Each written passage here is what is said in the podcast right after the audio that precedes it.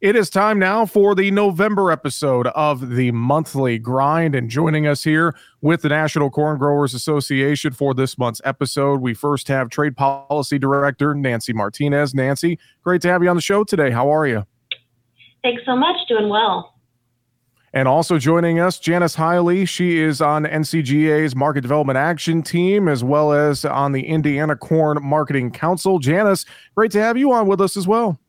Good morning. Thank you. Well, we are talking trade. We're talking MAP and FMD funding here on the November episode of the monthly grind. And let's start first. Nancy, can you tell us a little bit more? I know there's a new updated uh, U.S. Grains Council value of trade study, and this is something that NCGA worked on this with uh, the U.S. Grains Council. So, can you fill us in on the details of what exactly this is to start?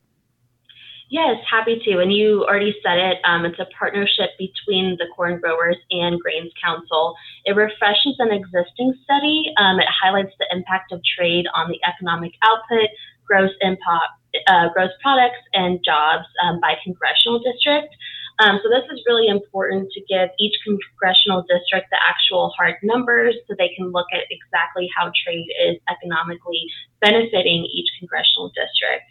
Um, we think this is super important and very valuable, especially when we're having um, you know talks and conversations with our colleagues um, who are in congressional offices. Um, and this is really accessible. If you'd like to learn exactly about how trade impacts your congressional district, you can just go to grains.org and click the Why Trade Matters button, um, and then you can go exactly to your district and look at those um, export numbers. I think it's great to have some of this info there, Nancy, because uh, you know, largely trade. I think it could kind of be somewhat out of sight, out of mind for folks who you know might be in a, a landlocked state in the middle of the country, right? Exactly. It really brings the numbers home in a more realistic way, so you can actually connect um, you know, the job that the farmers are doing um, to why these international markets truly can have an impact on what's going on in our rural communities.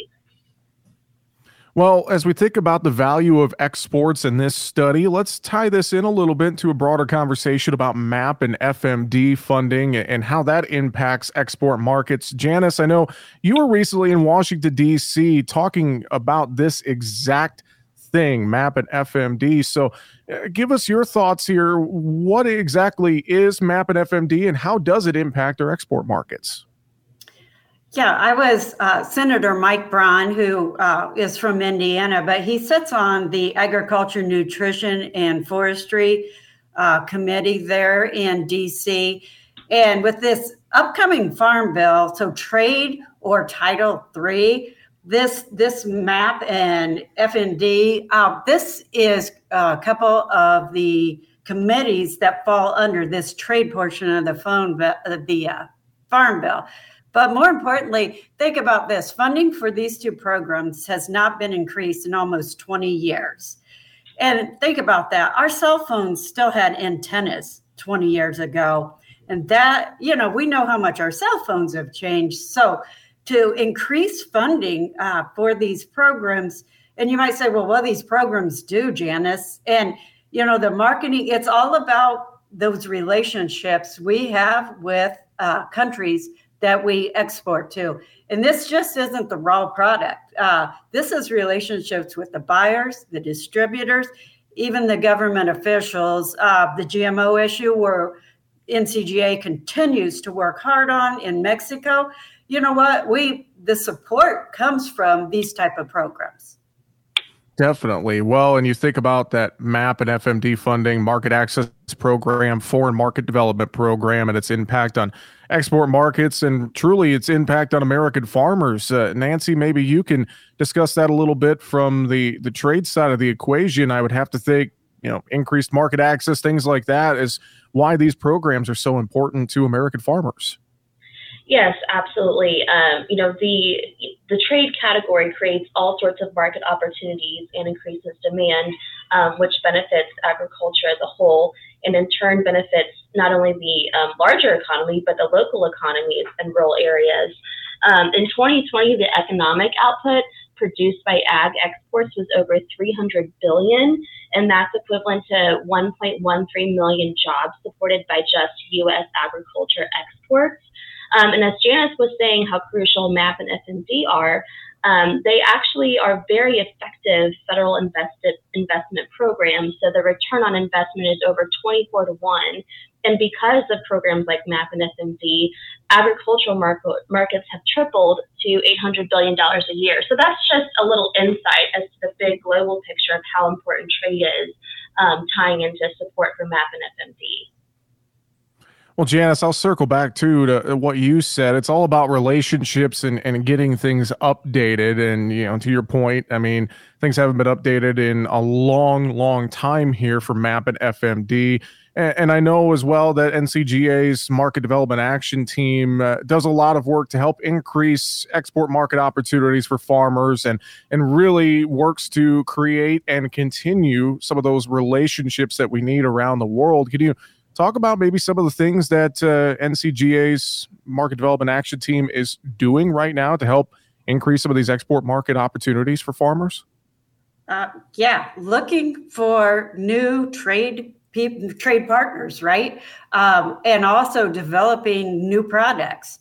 All of this, and then getting out there and sharing this information with with the other countries takes the one-on-one uh, meetings and I, I just another thing I'm really passionate about is these programs.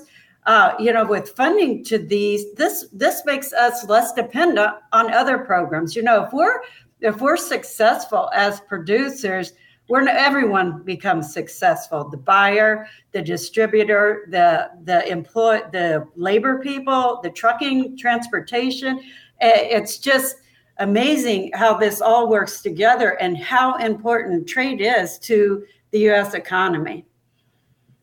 Well, Nancy, uh, as we think about trade and to Janis's point about finding some of those new trade partners, maybe you can share some thoughts as we're looking at uh, MAP and FMD funding and, and things like this and looking at the value of our exports what is going on trade wise around the world? What are some of the new exciting markets we're trying to get into for U.S. corn and more? Yeah, I think there is a lot of opportunity globally. Um, and frankly, farmers have to be competitive globally in order to um, survive and thrive. Um, so, you know, in the U.S. side, we have just not gone after those new markets at the same rate as some of our competitors. So there's a lot of growth in South America, especially on the corn side, um, export potential. So we just need to get back up there um, to find those existing markets and the new ones too. Um, so I think there's a lot of uh, potential in Asia and in Africa um, for, for the grain side of things. So I think we're looking forward to exploring um, those two parts specifically. But um, I think, you know, broadly, we're not ruling any part of the, the globe of the world out. Well, before we run out of time here on this month's episode of the Monthly Grind, as we wrap up our conversation, uh, Janis, I'll throw it back to you first. Any final thoughts you would share just about the impact of our export markets and MAP and FMD funding and programs and more? Uh, as I said, I'm, I just uh, really believe these these two programs are of such value to agriculture. And you know, another example, I guess I'd like to leave your listeners to think about. Uh, U.S. used to be number one in uh, corn exports and soybean exports. Right now, Brazil is number one on both of these commodities. And uh, that's all right. There's a seat at the table for everybody. But as farmers uh, here in the US, we're great at what we do. So having access to these consumer bases, uh, just domestically, is such a positive for us here in the US. Well, Nancy, same question to you. Any final thoughts you would share with us here this month? Yeah, Janis said it best. Um, we have to keep up our game in terms of finding those new markets and really showing the world how great American agriculture is. Um, so we just really need that support on MAP and FMD in the Farm Bill. Um, you know, there was an announcement um, regarding funding authority with the Commodity Credit Corporation to give us some a, a bump in trade promotion. Um, but we're continuing advocacy for this core uh, piece of the Farm Bill that we really think will make a, a great impact. Well, you can always find more information and stay up to date on things with the National Corn Growers Association online, ncga.com. With that, Trade Policy Director Nancy Martinez and Janis Highley with NCGA's Market Development Action Team and the Indiana Corn Marketing Council. Thank you both for joining us on the November episode of the Monthly Grind. We really appreciate the time. Thanks for having us. And that is going to do it for the November episode of the Monthly Grind here on AOA.